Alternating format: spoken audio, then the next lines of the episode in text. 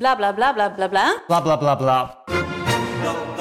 Idealen zijn prachtig, maar woorden verliezen betekenis als je niks doet.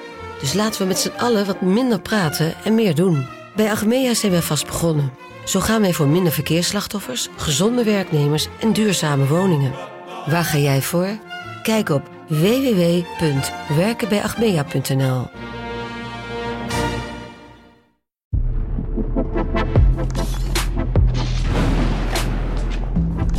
Ja, Pieter, goedemorgen. Welkom bij VIZSM. Ik, eh, ik zet hem weer aan, hè?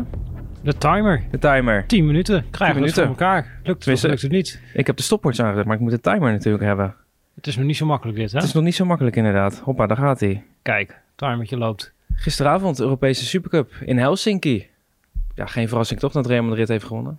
Nee, zeker geen verrassing. Ja, Real Madrid op zijn Real Madrid. Een half uur zit je ernaar te kijken en denk je, nou, zou het fout kunnen gaan? En zijn ze eigenlijk zwakker? En dan eh, ja, begint op een gegeven moment de machine te draaien. En dan winnen ze zonder een eh, centje pijn met eh 2-0. Dat is ook wel een beetje hoe ze de Champions League campagne natuurlijk eh, zijn doorgekomen. En ik vond het ook wel mooi dat eh Ancelotti in dit geval het gebaar maakte richting zijn spelers van... Nou, ik stel gewoon elf jongens op die die Champions League finale gespeeld hebben en voor ons gewonnen hebben. En dat hij die gewoon eh, nu weer minuten gunde. Wat ik mooi vind aan die wedstrijd is dat ze voor die wedstrijd eigenlijk het veld oplopen. Eintracht Frankfurt aanvoerder met de Europa League. Karim Benzema aanvoerder van Real Madrid met de Champions League. Ja, dan, dan denk je wel van, ja, dit zijn twee prachtige Europese bekers. En dan komt er zo'n mooie wedstrijd achteraan. Ja, is een heel mooi beeld. Dat En- is het mooiste eigenlijk, toch? Ja, zeker. En nou ja, bij Vlaag ook wel genoten hoor, van het voetbal van eh, Real Madrid. Ja, je ziet wel dat het een ploeg is in ieder geval die al langer bij elkaar is. En die weet ook hoe ze dit soort wedstrijden moeten winnen. En wat ik ja, bewonder in Real Madrid is dat het echt een ploeg is die kan tijdens een wedstrijd lezen van oké, waar gaan voor ons ruimtes ontstaan.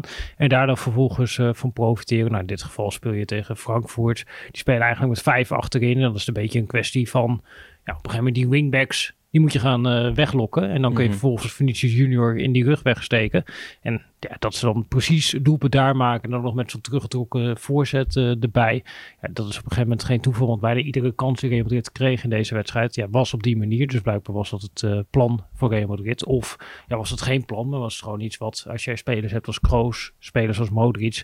Ja, dat die eigenlijk Benzema. Dat die het plan zelf maken tijdens de wedstrijd. Dat zit er waarschijnlijk ergens tussenin bij Real Madrid. Ja. Maar dat is wel ja, leuk om te zien hoe deze ploeg nog steeds wedstrijden naar zijn hand eh, kan zetten. En ja, veel mensen verwachten veel van Barcelona op basis van eh, de transfers. Maar ik denk dat eh, gisteravond getoond heeft dat je Real Madrid nooit te vroeg moet afschrijven. Wij namen afgelopen maandag VIZSM op. En toen zei je van ja, de mensen zullen nu al afhaken, afhaken omdat je een beetje tactisch de diepte inging.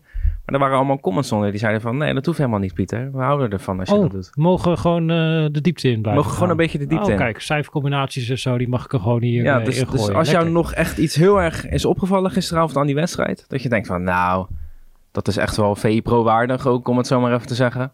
Nou, later vandaag maakt eh, Sam Planting nog een stuk over eh, Real Madrid eh Oké. op VPRO. Dus daar zal sowieso nog iets in verschijnen. Maar ik, ik deed het net in hele normale mensentermen. toch een klein stukje tactische duiding. Ja, waar het over gaat als jij tegen een team speelt wat ja, 5-2-3 slash 5-4-1 speelt zoals Eindracht Frankfurt.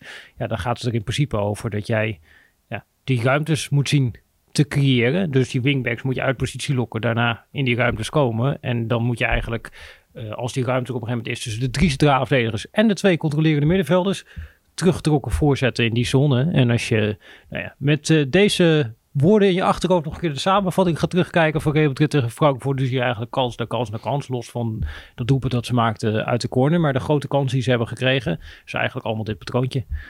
Het hoogtepunt van de avond, Sinterklaas in het publiek. Heb je hem Sinterklaas gezien? in het publiek? Heb je hem gezien? Nee, dat heb ik helemaal gemist. Heb jij gemist? Dat heb ik gemist, ja.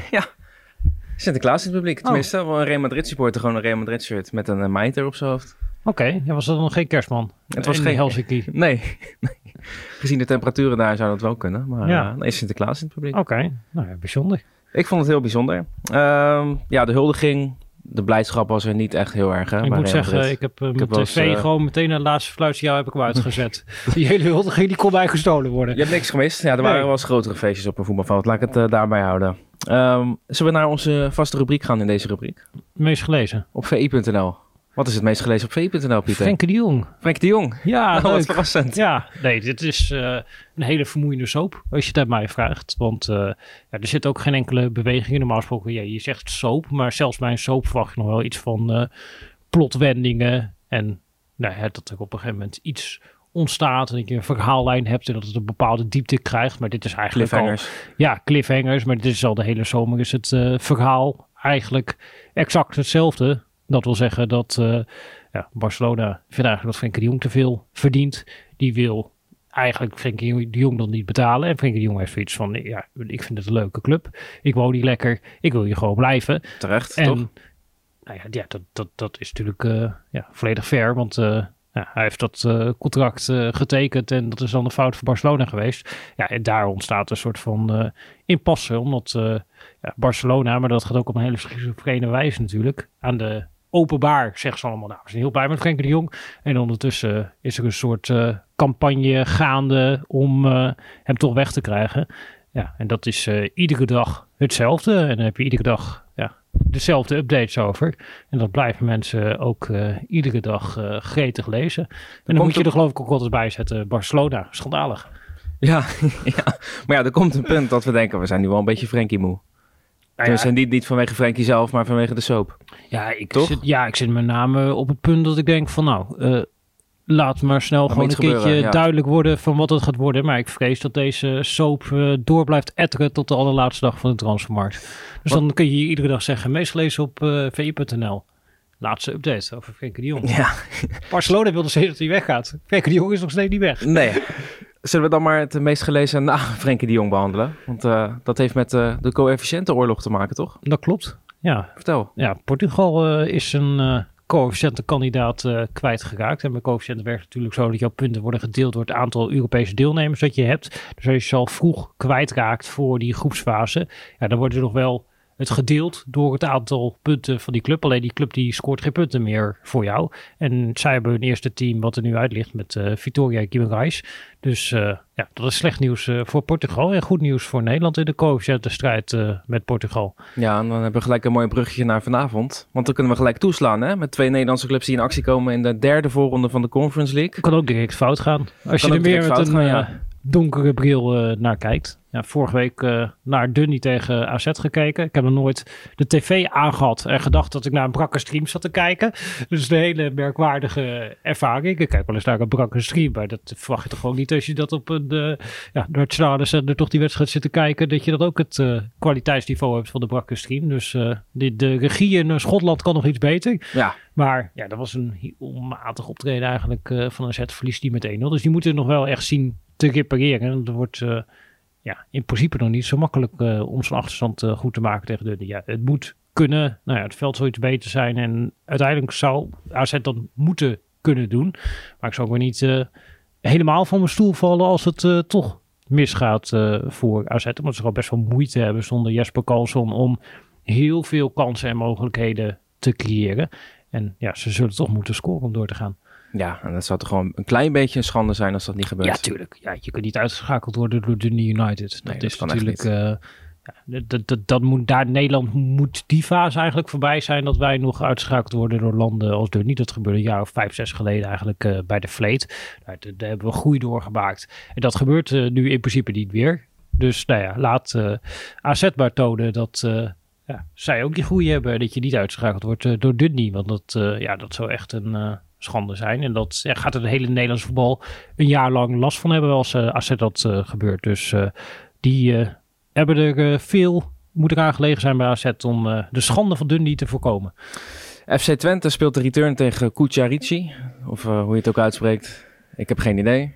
Maar die gaan niet uitgeschakeld worden, toch? Nee, ja, die staan er natuurlijk heel solide voor. Dus die zouden zelfs kunnen gaan roteren als dat we willen. Nou ja, ik denk uh, als uh, onze coëfficiëntenfanaten uh, dit luisteren, zijn ze niet blij dat ik dat zeg. Maar ik denk dat dat uh, gewoon ja, moet kunnen. En dat, daar verwacht ik geen enkel probleem bij FC Twente. Het wordt vooral spannend. Red AZ het of niet?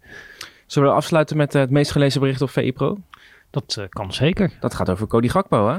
Ja, uh, Stef de Bond die was natuurlijk uh, in het stadion uh, bij PSV. En nou, die heeft na afloop een stuk geschreven over Cody Gakpo. Nou, tijdens de wedstrijd al een beetje contact met Stef. En ja, dat je toch zoiets hebt van, nou ja, ja, het is een examen voor hem. En dat hij al heel snel, zeg maar, met zijn eerste paar balcontacten, dat je dacht, oeh, oeh, dit, is niet best. Uh, en dus hij is ja, gewoon die hele wedstrijd gaan letten op uh, Gakpo en ja, hoe hij zich manifesteerde. Statistieken opgevraagd bij Opta. Nou, bleek ook dat hij uh, grossierde in het balverlies en eigenlijk ja, niet zijn aanvallende cijfers kon laten zien die hij in de Eredivisie laat zien. En dat is ja, zeker in het licht van ja, de grote transfer waarmee hij continu in verband wordt gebracht. Ja, is dat denk ik niet gunstig voor zijn marktwaarde en positie. Maar misschien juist wel weer gunstig uh, voor PSV. Dat ze hem dan toch nog uh, een jaartje in Eindhoven kunnen houden. Nou, in de Eredivisie heeft hij bewezen hoe goed hij is. Maar ja, een niveautje hogerop ja, zit hij er echt tegenaan te hikken. En dat was toch ook weer goed te zien tegen Monaco. En uh, ja, wil je weten ja, de ins en outs daarvan, lees het stuk van Stef. Lees het stuk van Stef. Nou ja, ik denk dat we daarmee afsluiten, Pieter. Ja, misschien tot slot dan nog even. Moet hij blijven of niet? Ja of nee? Gakpo. Ja. Nou, als ik hem zo zag tegen Monaco, dan zou ik denken, blijf gewoon lekker nog een uh, jaartje. Ga hopelijk naar het WK en maak daarna die grote stap. Want blijkbaar uh, ja, is het voor hem nog wel, ja, net die laatste stap, is nog wel een st stapje voor uh, Gakpo. Dus lekker blijven, is ook leuk voor ons. Kunnen wij iedere week naar hem kijken. Uitstekend. Blijven wij lekker bij VI ZSM. Morgen zijn we er niet, want dan is het weekend. Morgen zijn we er niet. Of, uh, morgen is het, het is, vrijdag. Het is morgen vrijdag. Ja, ik ben helemaal te weg kwijt, jongens. Ja. Morgen zijn we er wel. Ja. Tot vrijdag, tot ZSM. ik dacht dat morgen al weekend was. Nee joh. Ja, ja, voor jou misschien. Ik ben er weg kwijt. Ja, maakt niet uit. Tot, tot ZSM. Tot morgen, tot vrijdag, tot ZSM.